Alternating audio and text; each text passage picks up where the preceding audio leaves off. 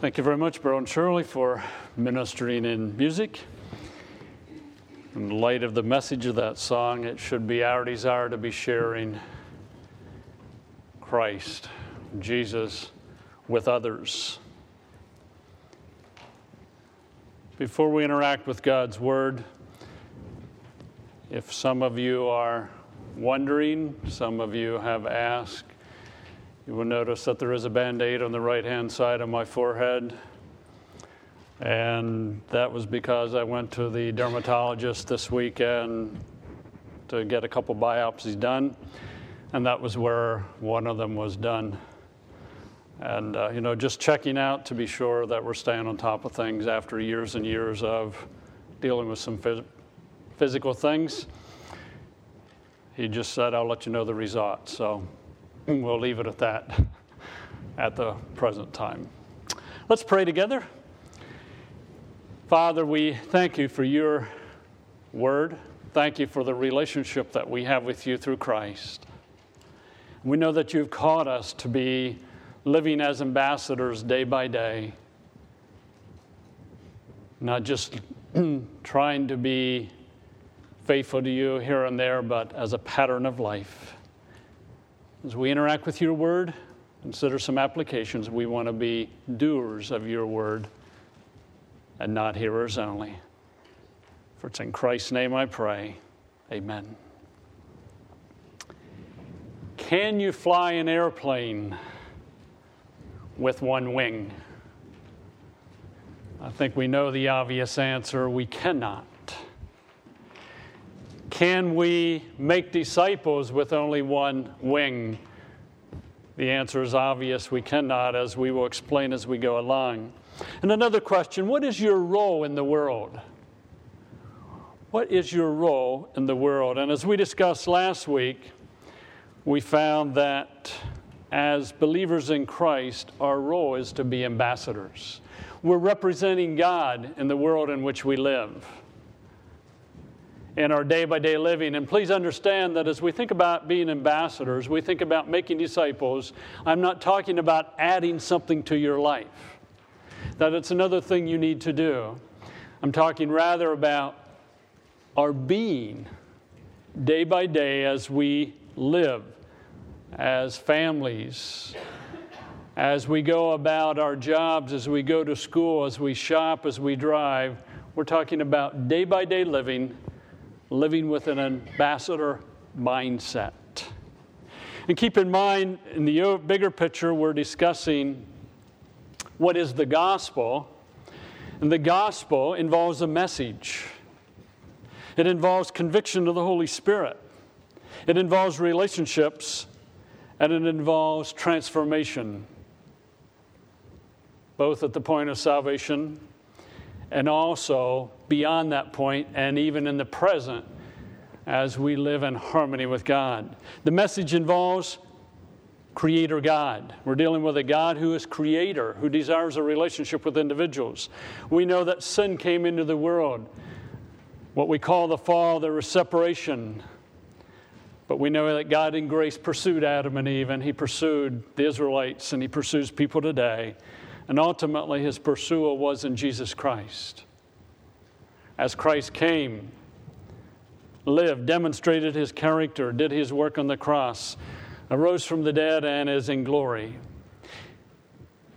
The whole issue of reaching people involves conviction of the Holy Spirit. We cannot draw unbelievers onto ourselves. It involves the Spirit convicting of sin, righteousness, and judgment. It involves repentance. Again, the Spirit is involved, and it involves faith.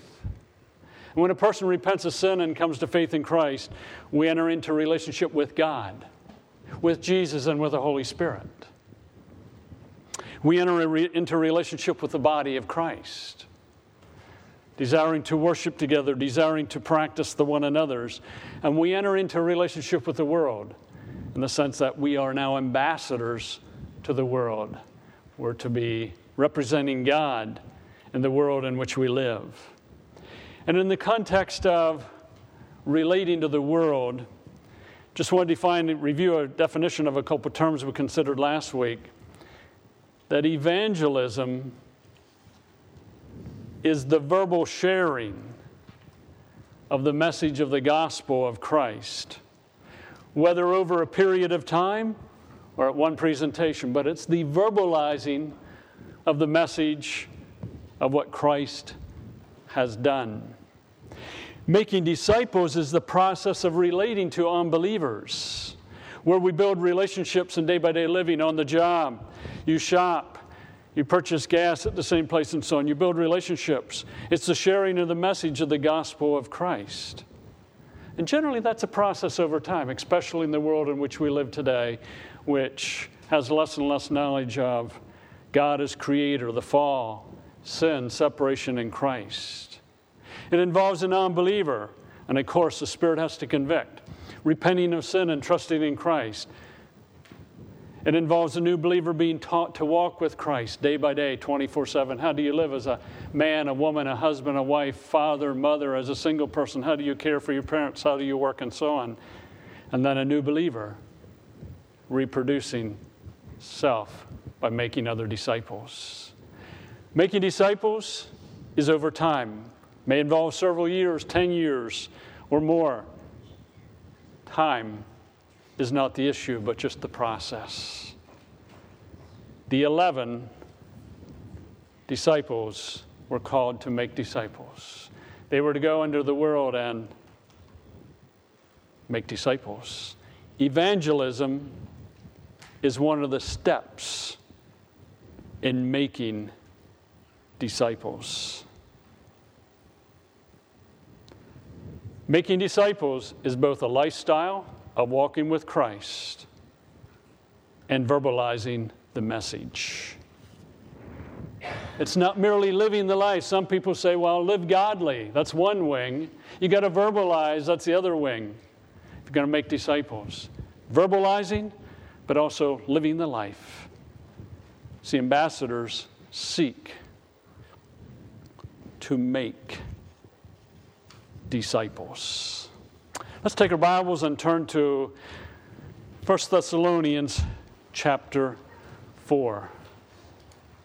1 Thessalonians chapter 4. Last week we looked at 2 Corinthians chapter 5. We turned to Colossians chapter 4. We'll look at 1 Thessalonians chapter 4 this morning. 1 Thessalonians chapter 4, we find that the Thessalonians are being written to by Paul, Silas, and Timothy. They're defending their ministry, they're expressing their deep concern for the Thessalonians, and then they go into some other things as far as how to live and respond. Let's go to chapter 4 and verse 1. Finally, brothers, we instructed you how to live in order to please God, as in fact you are living. Now we ask you and urge you in the Lord Jesus to do this more and more. For you know what instructions we gave you by the authority of the Lord Jesus.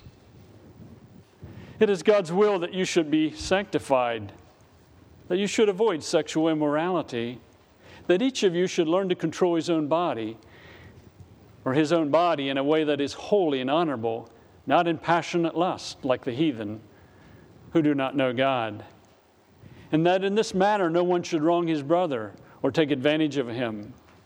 The Lord will punish men for all such sins, as we have already told you and warned you. For God did not call us to be impure, but to live a holy life. Therefore, he who rejects this instruction does not reject man, but God, who gives you his Holy Spirit. Now, sometimes we say, What is God's will for my life?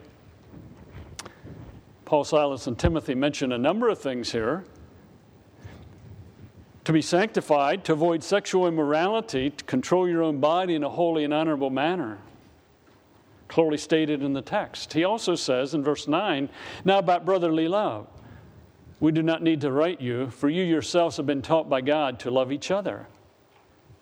And in fact, you do love all the brothers throughout Macedonia. Yet we urge you, brothers, to do so more and more. What is God's will? That we love one another, that we love the brethren more and more. He goes on in verse 11 Make it your ambition to lead a quiet life, to mind your own business, and work with your own hands, just as we told you, so that your daily life may win the respect of outsiders, and so that you will not be dependent on anybody.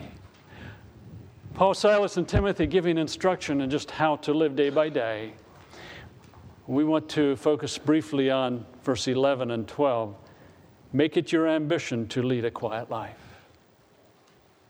Have you ever come across some believer and you're talking and you say to them, What's your ambition in life? And they say, It's my ambition is to lead a quiet life, to mind my own business, and to work with, with my own hands. That's what I want to do.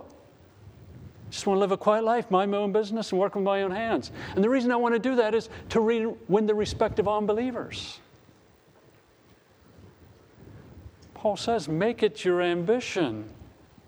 You know, you're shooting for something in life a quiet life. Mind your own business, work with your own hands. Know, the idea of ambition, you're applying yourself. You want to accomplish certain items. The first item he mentions is to lead a quiet life. We probably struggle with that at times. It's not a hurried life, it's not hectic. There's a calmness in life in spite of all kinds of things that may come along. There's a desire to know Christ, there's caring for the basics, and there's a confidence in God.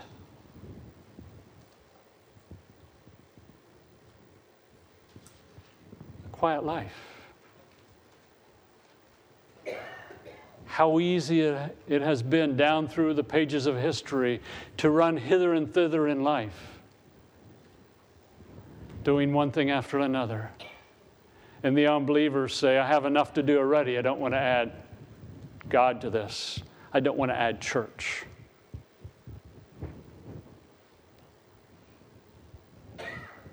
A quiet life. Sometimes we may have to choose to say no to items that take you away from the basics of life. Sometimes we will have to say no to the noise of radio, TV, the computer, just so we can listen to God. Be still before Him and listen. It may be choosing at times to live in the slow lane of life rather than the fast lane of life because we want to walk with God. It may mean after a hectic season of life that we may step back and say, God, I just need some time to be alone with you. I can't define totally a quiet life for you.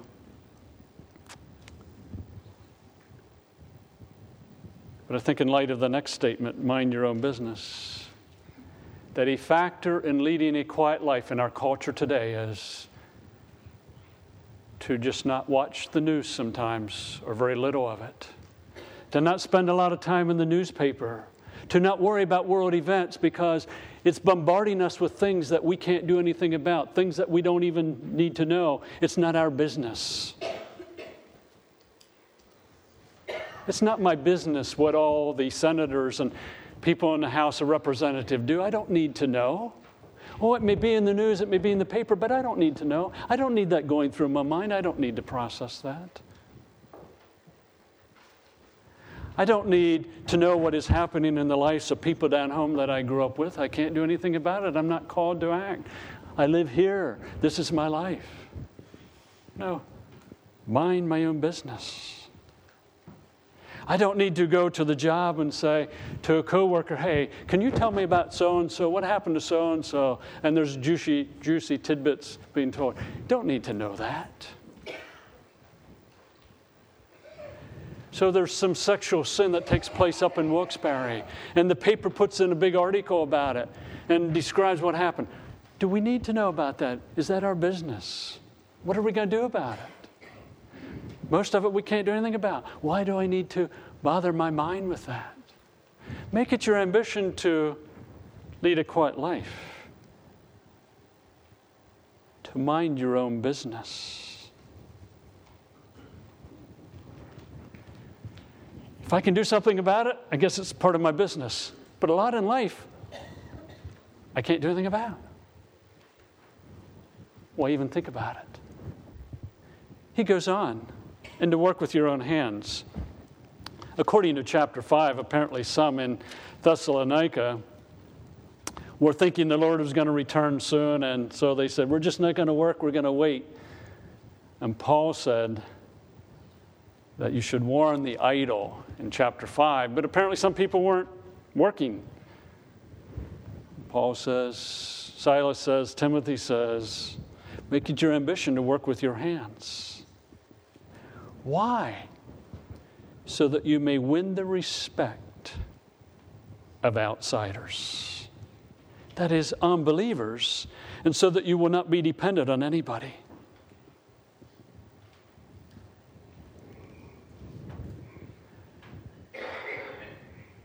Ruth Ann was sharing with me this week. Years ago, when the kids were younger, she was she was thinking it was in J.C. Penney. She was getting her hair done, and uh, she had three kids with her, and they were younger. And you know, kids are angels all the time. Yours always were, and ours always were. You know, they don't always behave well in a public setting, or you know, you worry about how they're going to respond.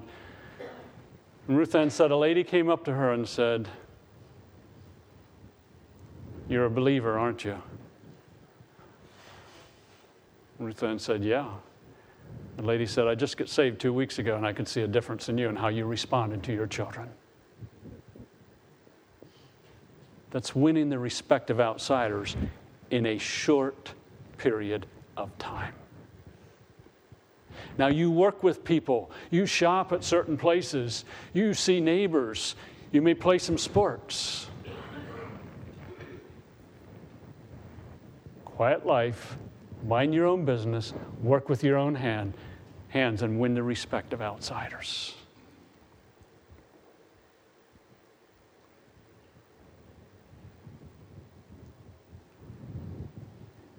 On the flip side, this is not a good thing. When I was in school in Chattanooga, I got a job with a contractor. He built some duplexes, he built some homes. And I was a grunt guy, you know. And I remember one afternoon as I was out preparing the lawn to be planted in front of a duplex that he had built. He came out and he said to me, Dan, you're doing too good of a job. You don't need to do as good a job as you're doing. But the sad part was that the two owners of the business were both believers. And there was quite a few times I would look at this that was being done in that duplex and I thought, that's shoddy work. That's not quality work. But yet they're going to turn around and sell this, or uh, sell the duplex or rent it out, whichever they opted to do. And those who rented or bought will come back and say, What's wrong? Mind your own business and live a quiet life, work with your own hands to win the respect of outsiders. Let's go to another passage, 2 Peter. 2 Peter chapter 1. We have 1 Peter. We could go there, but I'm sorry, 1 Peter chapter 3. We're not going to look at all chapter 1, 2, and 3, but 1 Peter chapter 3. Now keep in mind that as Peter is writing, Peter is writing to saints in Galatia, Cappadocia, Asian, Asia, Bithynia, and they were going through persecution, they were going through difficulty. And in chapter 1, he gives them a hope. He reminds them that God had chosen them through the resurrection of Christ from the dead to enter into an inheritance that won't perish, spoil, or fade away. They've been born again into a second birth. And the trials that they were going through because of their faith were going to test their faith and demonstrate that their faith was genuine. So he calls them to action in verse 13 prepare your minds for action, be self controlled, and so on. And as he goes through the book, you will find that he tells them to live and respond in a certain way. Notice in chapter 2 and verse 1 Rid yourself of all malice and deceit, hypocrisy, envy, and slander of every kind. Like newborn babes, crave pure spiritual milk. But get yourself, get rid of malice. That's the viciousness where you tear others down, deceit. You know, you're not being truthful, hypocrisy. You say one thing, you live a different way. Envy. Oh, wish I had a car like Rich. Wish I had a home like Danny and Karen, you know, whatever the case may be. You know, your envy. He says, get rid of that. Slander of every kind. Notice what he says in verse 11 of chapter 2. Dear friends, I urge you as aliens and as strangers in the world to abstain from sinful desires which war against your soul. Abstain from sinful desires that war against your soul.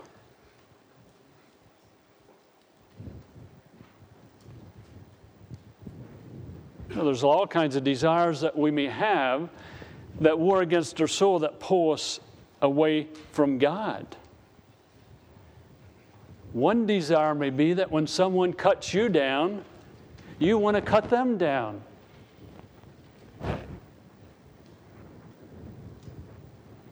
Live as an alien, as a stranger. You might like to buy that home or that object so that you're content. Abstain, it won't bring contentment. In verse 12, live such good lives among the pagans that though they accuse you of doing wrong, they may see your good deeds and glorify God on the day He visits you. Just live good before unbelievers, among the pagans. Verse 13 Submit yourself for the Lord's sake to every authority instituted among men, whether to king as a supreme authority or to governors who are sent by him to punish those who do wrong and to commend those who do right. Now, down through the pages of the years that you have lived, there have been times you did not agree with those in authority over us. And you have heard all kinds of criticism of those in authority over us. President Obama, this, that, and the next thing. President Bush, this, that, and the next thing. President Clinton, this, that, and the next thing.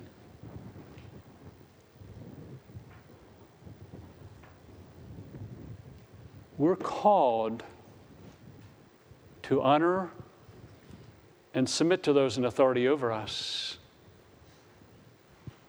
not to criticize them.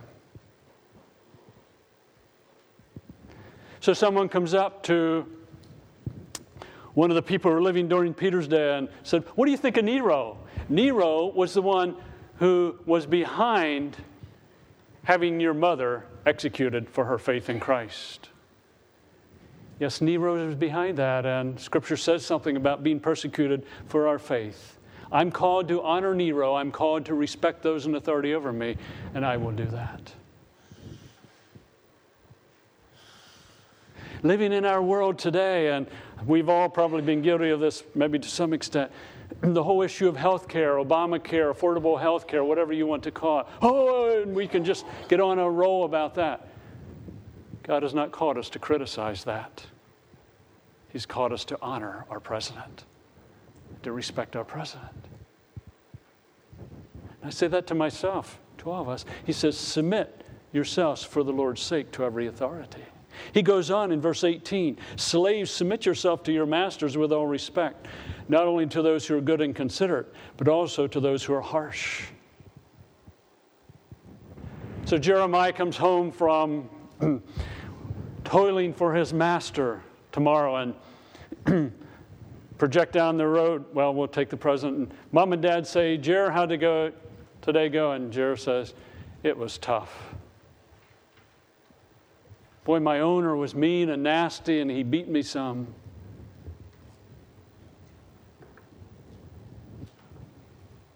But I submitted to him with all respect.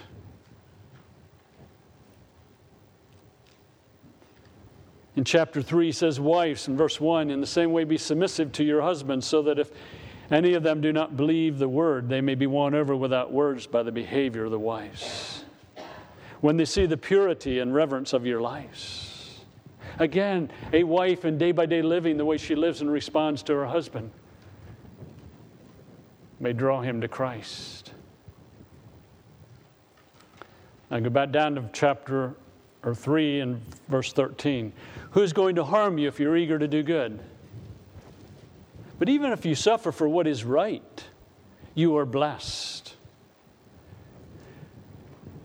So tonight, Nero is going to light his gardens with Jeff and Anita being burned at the stake for their faith in Christ. Tomorrow night, it's going to be Zach and Danny that are going to light his garden. And Nero wants some fun on Wednesday, so he's going to take Cheryl and he's going to take Ray and throw him into the lions and invite people to come and observe as these Christians are mauled over by the lions. And these Christians are responding with, We're blessed. We're blessed. We're getting to die for Christ. We're blessed. Do not fear what they fear. Do not be frightened.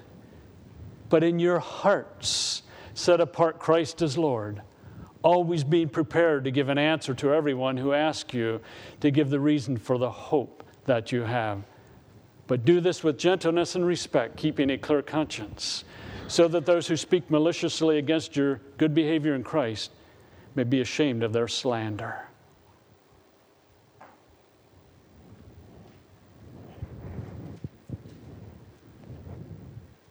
As Zach is going to his death. The soldier says, Zach, what's going on here? You seem to be doing well. You seem to be confident. You seem to have a glow about you.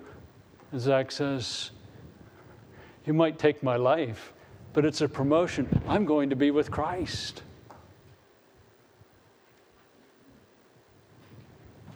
Ray's out there among the lions and he's being mauled to death. And before he went, those who took him to be with the lions said, Ray, I've been watching your life. You're different. Yesterday, you were slaving good for your master, and today you're going to be killed. Well, what's this going on in your life? And Ray says, I have a hope. I have an expectation with Jesus Christ. That's what's going on.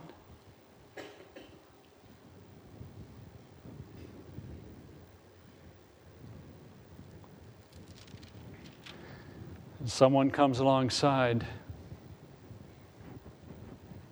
Dan and says, Dan, whether you know it or not, I've been hiding out while you work alone at night at UPS. And I noticed that you do good work when no one's looking. Why? Because I'm not working for UPS, I'm working for God. He's my ultimate master.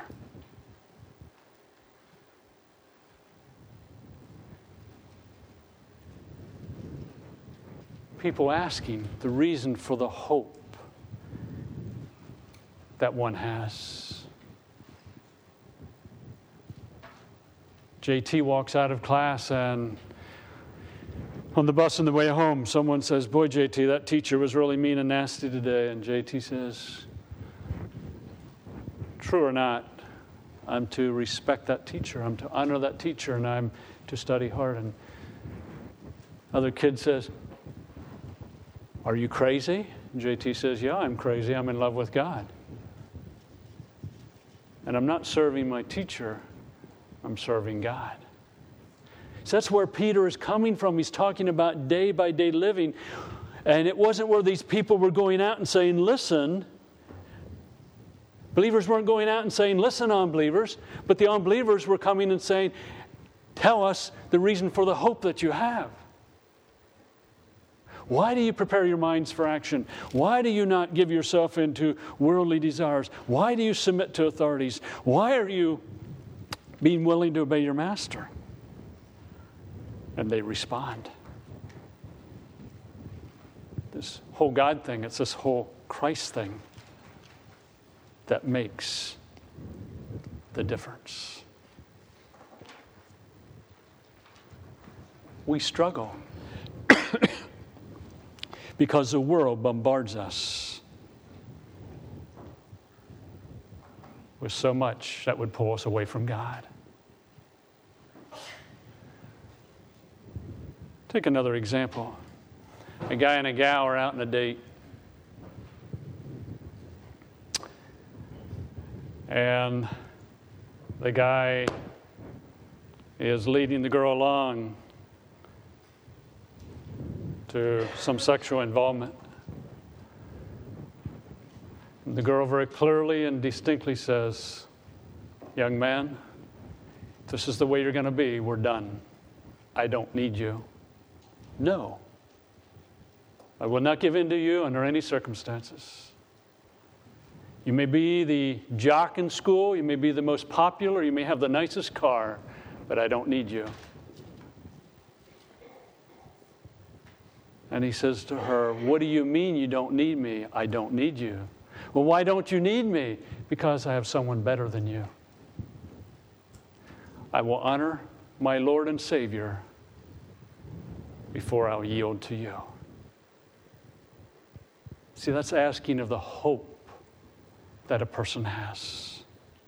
See, in relating to the world of unbelievers, we are ambassadors. In our day by day living, our attitudes, our motives, our beliefs, our words, our actions all come out in day by day living.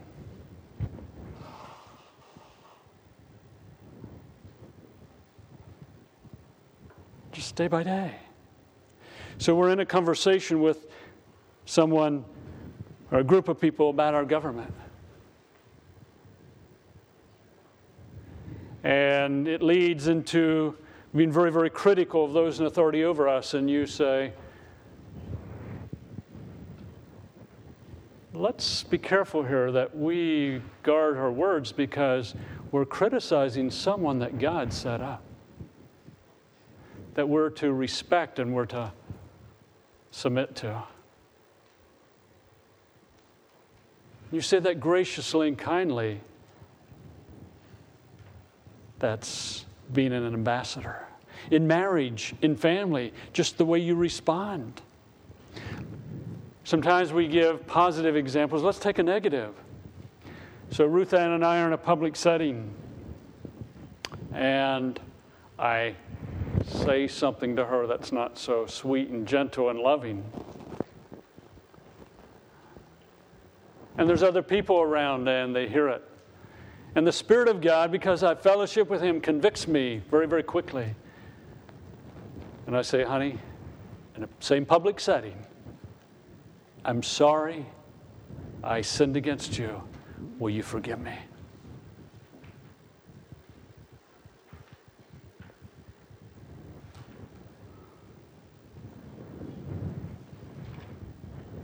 No one else said anything at that moment, I bet they go home thinking, what's wrong with them? I would never do that. Maybe a couple months later, one of the guys that was present or gals come up and say, Dan, how in the world did you apologize to your wife in public? Well, it's this God thing. I have fellowship with the Spirit. Christ is my life. I want to please God. And he left me know, and it happened in a public setting, and I needed to deal with it in a public setting. See, that's living in marriage, you know, in a godly way. In job, in a school, just the way you work.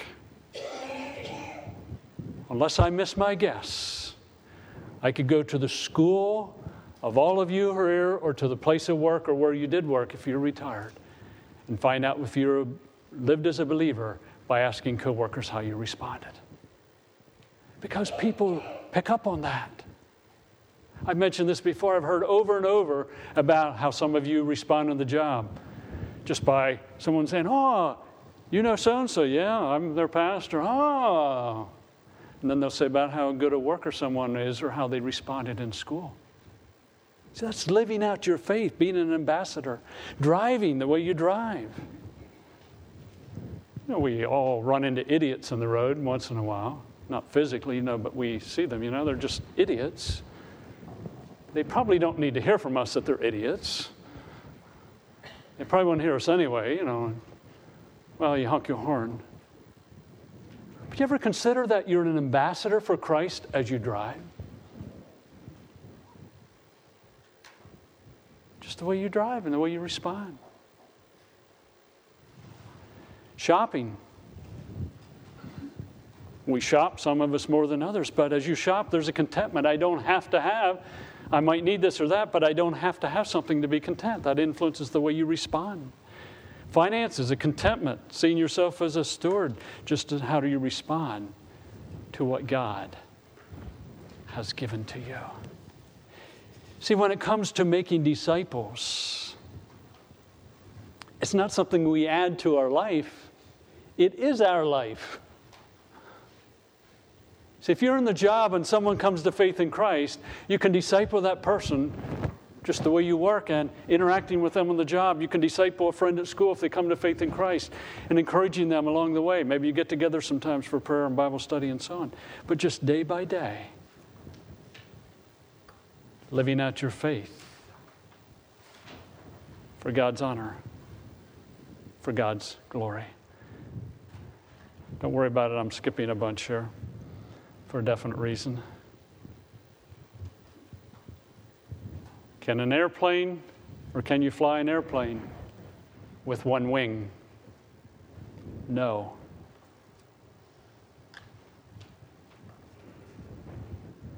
Can we make disciples with only one wing?